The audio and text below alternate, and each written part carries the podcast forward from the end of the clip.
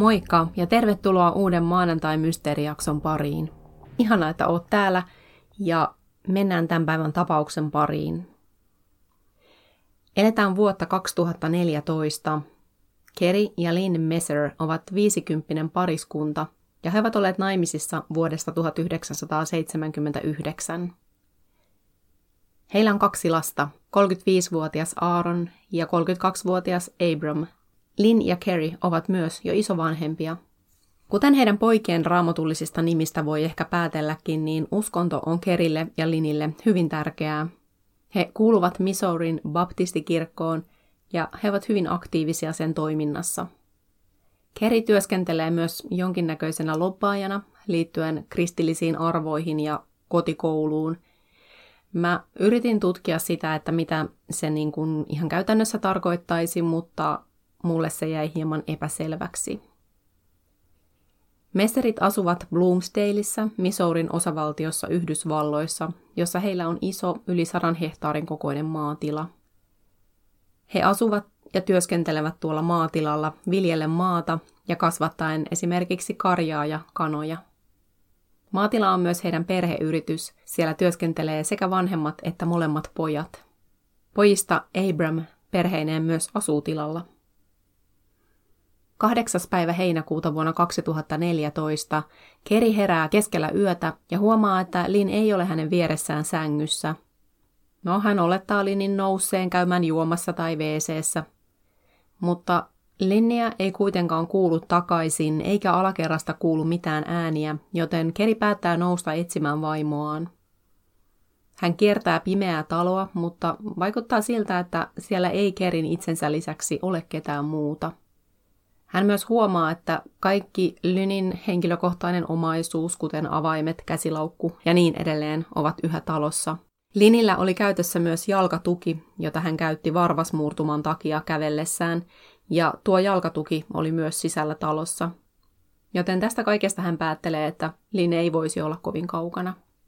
Keri päättää lähteä käymään Abramin luona siltä varalta, että Lyn olisi jostain syystä päätynyt menemään heidän luokseen. Abram oli siis pojista se, joka myös asui tuolla tilalla. Abram ja hänen vaimo Elisabeth heräävät kovaan paukkeeseen, kun Keri hakkaa ovea. Keri kertoo pojalleen, että hän etsii linniä ja ettei tiedä missä tämä on, mutta lähtee pikaisesti, kun tajuaa, ettei Abramilla ole mitään tietoa Linistä. Kerin lähdettyä Abram ja Elisabeth menevät takaisin nukkumaan ajatellen, että isä todennäköisesti kyllä löytäisi äidin yön aikana ja että aamulla kaikki olisi taas kunnossa. Mikä tietenkin tavallaan kuulostaa aika erikoiselta, siis se, että he eivät tunnu olevan lainkaan huolissaan. Mutta toisaalta maatila oli iso, siellä oli muitakin asuinrakennuksia, joten oli mahdollista, että Lin olisi vain ollut käymässä jossain. Tai ehkä vaan kaikki ihmiset ei ole niin paljon kuunnelleet rikostarinoita, että heti jonkun läheisen ollessa hetkenkin tavoittamattomissa olettaa tämän joutuneen murhatuksi. Mutta taas toisaalta keskellä yötä. Yhtä kaikki he menevät nukkumaan ja seuraavana aamuna on taas työpäivä. Silloin myös Aaron, joka työskenteli tilalla, saapui töihin. Aaronilla on lapset mukanaan, sillä Lynin oli tarkoitus hoitaa lapsen lapsiaan päivän ajan. Aaron kuulee kuitenkin isältään huolestuttavat uutiset, että tämä ei tiedä missä Lyn on, ja että Lyn on jättänyt lainausmerkeissä hieman huolestuttavan viestin.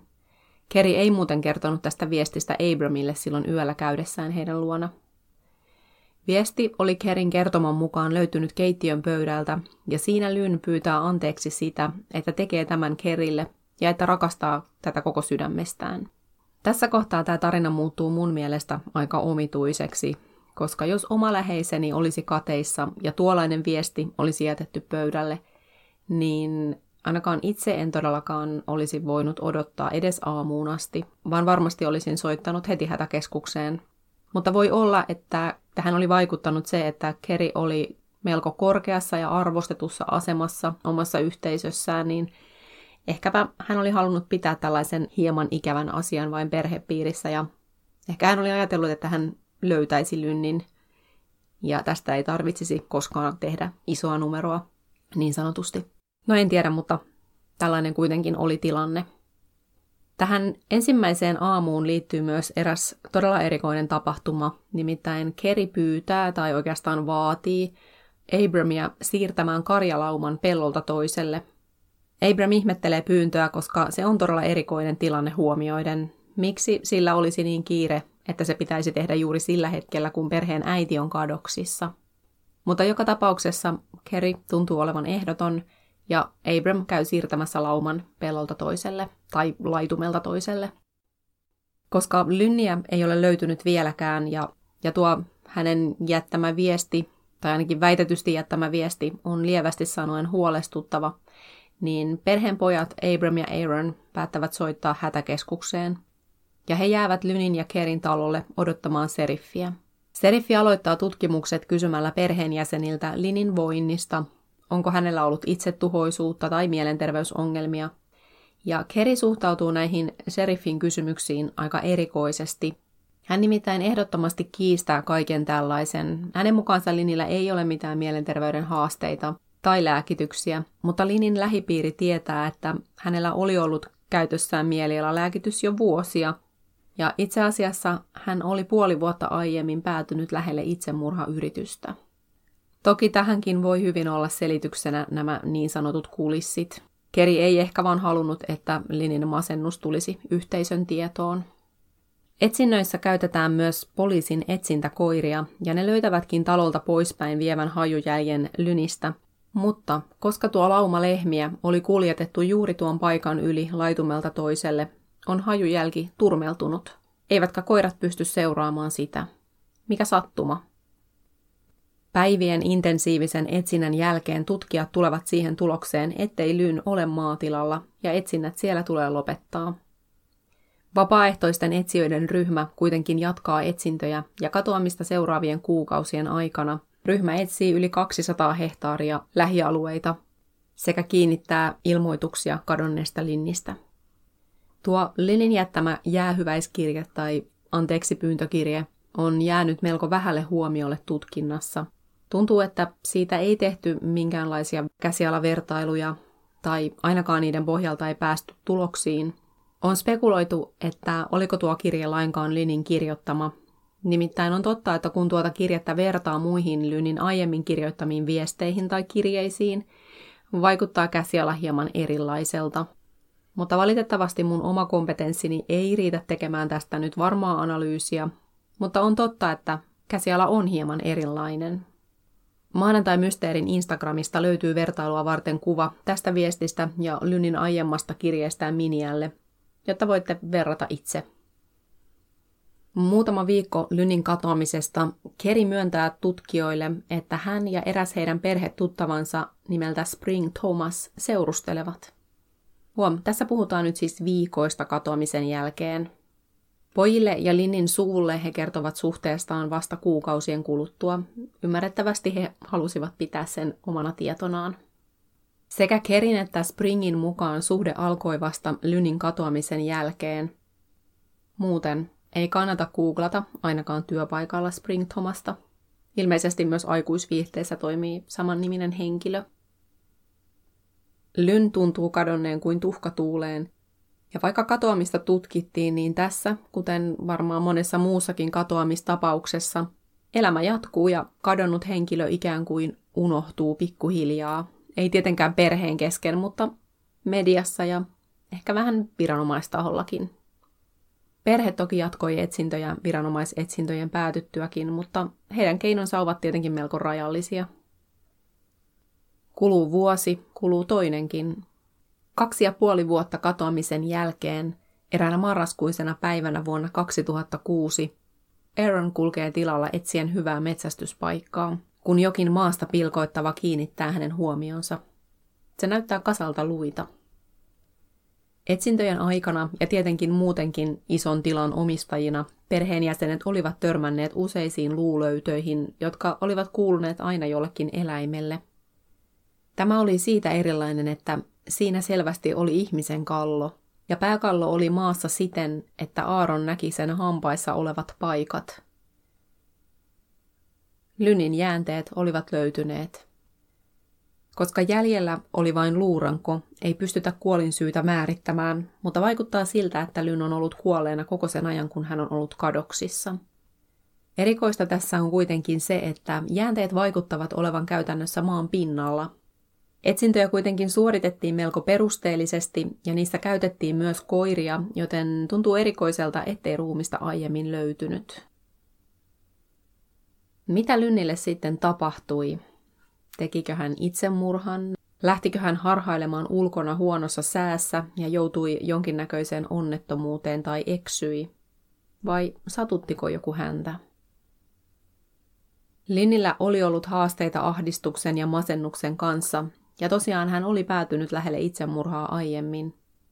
Hän oli joitain kuukausia sitten menettänyt isänsä ja myös vastikään saanut huonoja uutisia koskien omaa terveydentilaansa, joten hänen aiemmat kuukaudet olivat olleet raskaita.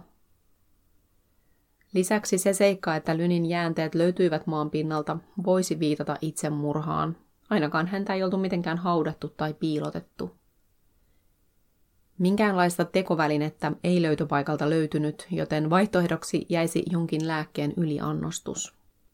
Päästäkseen tuohon paikkaan, jossa hänet löydettiin, olisi hänen pitänyt kulkea melko pitkä matka keskellä yötä, huonossa säässä ja ilman tuota jalkatukea, mikä tietenkin kuulostaa hieman erikoiselta. On toki mahdollista, että hän on halunnut siten varmistaa, että häntä ei löydetä ennen tekoa, ettei kukaan keskeyttäisi häntä. Ja jos tuo Messerien talolta löytynyt viesti on aito, niin tilanne kuulostaa melko selvältä. Kovin suunniteltu tämä mahdollinen itsemurha ei varmastikaan olisi ollut, sillä Lyn oli tehnyt seuraavalle päivälle monia suunnitelmia. Hänen piti tosiaan viettää osapäivästä esimerkiksi lasten lasten kanssa ja illalle hän oli sopinut menevänsä uimaan miniensä Elisabetin kanssa. On myös mahdollista, että Lyn oli harhailut, kenties eksynyt ja joutunut jonkinnäköiseen onnettomuuteen, hänen lähipiiri on kertonut, että hänellä oli ollut tapana lähteä kävelyille, jos häntä ahdisti. Olisi vain erikoista, että hän lähtisi kävelylle ilman tuota jalkatukea. Lynillä oli myös käytössään ahdistuksen ja unettomuuteen hoitoon käytettäviä lääkkeitä, joten jos hän olisi yöllä lähtenyt kävelemään lääkkeen oton jälkeen, hän olisi saattanut olla hieman sekava ja siksi kenties harhailla ja jopa eksyä. Tähän tarinan kulkuun ei vaan yhtään sovi Messerien talolta löytynyt Lynin väitetysti kirjoittama kirje, ja sen takia tämä ei mielestäni ole uskottava vaihtoehto. Ellei sitten Keri ole panikoinut ja jotenkin pelännyt syyttävän sormen osoittavan häneen ja hämäykseksi ja oman selustansa suojaamiseksi kirjoittanut tuon viestin. En tiedä, liekö vähän kaukaa haettua. Itse ajattelen, että itsemurha on ihan mahdollinen vaihtoehto, mutta en ole lainkaan valmis pois sulkemaan ajatusta, etteikö Lyn olisi voinut joutua henkirikoksen uhriksi. Mun mielestä Kerin käytös oli vähintään epäilyttävää. Hänellä ei tuntunut olevan mitään kiirettä soittaa poliiseja tai edes etsiä vaimoaan. Lynin katoamisyötä seuraavana päivänä vaimon ollessa kateissa Keri oli esimerkiksi kylvettänyt perheen koiran, Tietenkin on ihmisiä, joiden täytyy kriisitilanteissa pitää vaan itsensä kiireisinä, mutta silti omaan korvaani tuntuu erikoiselta, että hänellä on ollut niin paljon niin sanottuja arkisia puuhia listalla, sen sijaan, että hän olisi esimerkiksi järjestelmällisesti tutkinut tilaa ja sen rakennuksia ja osallistunut katoamisen tutkintaan. Tuo pyyntö siirtää lauma lehmiä pellolta toiselle tuntuu myös hyvin epäilyttävältä, en ymmärrä, mikä kiire sillä oli, ellei tarkoitus ollut hämätä etsiä koiria. Myöskään hän ei jostain syystä kokenut tärkeäksi kertoa pojilleen heti Linin jättämästä viestistä. Toki tässäkin voi olla mahdollista se, että hän oli toivonut löytävänsä vaimonsa ajoissa, jolloin hänen ei olisi tarvinnut poikia huolestuttaa mahdollisella itsemurhayrityksellä. Yksi mun mielestä raskauttavimpia seikkoja Keriä vastaan on tuo hyvin pian aloitettu uusi seurustelusuhde, joka ei lainkaan viittaa siihen, että Kerri olisi odottanut tai edes toivonut vaimonsa löytyvän elossa. Päinvastoin se olisi jopa motiivi murhaan, uusi rakkaus. Ei kukaan, jonka puoliso on kateissa, aloita suhdetta muutaman viikon kuluessa katoamisesta. Se ei vaan kuulosta normaalilta. Linin perhe ei usko itsemurhaan. Esimerkiksi Lynin sisko antoi lausunnon, jossa kuultiin nämä hyvin klassiset sanat. Lyn ei olisi tehnyt sitä lapsilleen ja lapsen lapsilleen. Valitettavasti vain tosiasia on, että riittävän ahdistunut ja masentunut ihminen ei pysty ajattelemaan asiaa niin pitkälle tai muiden ihmisten kannalta. Ja vaikka munkin mielestä tässä tapauksessa on paljon viitteitä henkirikokseen, niin tuollaiset niin sanotut itsemurhaa kohtaan tietämättömyyttä osoittavat lausunnot eivät vaan auta tilannetta. Päinvastoin. Pojat Abram ja Aaron tuntuvat uskovan, että heidän isällään on jotain tekemistä Lynin katoamisen ja kuoleman kanssa, ja isän ja poikien välit ovatkin Lynin kuoleman jälkeen olleet huonot. Mä jossain vaiheessa itse mietin, että olisiko toinen pojista, Abram, ollut tavalla tai toisella mukana rikoksessa tai sen peittelyssä. Jotenkin se vaan tuntui oudolta, että hän ei huolestunut silloin yöllä, kun kuuli äitinsä olevan kadoksissa. Lisäksi oli erikoista, että hän suostui tuohon isänsä pyyntöön siirtää karjalauma laitumelta toiselle, vaikka Lyn oli kateissa. Mutta en tiedä. Toisaalta hänen ja Kerin tulehtuneet välit ja se, että Abram julkisestikin on vihjannut epäilevänsä isällään olevan tekemistä Lynin kuoleman kanssa, ja hän on jopa avustanut viranomaisia tutkinnassa Keriä vastaan. Ei sopisi siihen, että todellisuudessa hän olisi ollut hänen rikoskumppani. Joten loppujen lopuksi mä en ehkä ihan, ihan usko, että hänellä olisi ollut tekemistä asian kanssa. Lenin katoamista käsiteltiin amerikkalaisessa Disappeared, suomeksi kadonneet sarjassa – Tuon jakson löytää helposti vaikka YouTubesta, mutta pieni varoitus, se on todella ylidramaattinen ja ainakin mun mielestä sitä oli siksi melko raskasta katsella. Lynin katoaminen ja kuolema on vielä avonainen tapaus, eikä edes henkirikoksen mahdollisuutta ole viranomaisten taholta poissuljettu. Kerry Messer on yhä Spring Thomasin kanssa, eikä hänenkään osuutta ole täysin poissuljettu. Valitettavasti tosiasia kuitenkin on, että mitä enemmän aikaa kuluu, sitä etäisemmäksi ja kaukaisemmaksi myös tapauksen ratkaisun löytyminen jää.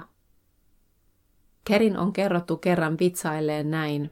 Me emme usko avioeroon. Murhaan kyllä, mutta emme avioeroon. Olisi todella mielenkiintoista kuulla teidän ajatuksia tästä tapauksesta. Oletteko te lukenut tästä tai mitä te olette mieltä, joko tämän tai aiemmin kuulemienne tietojen pohjalta.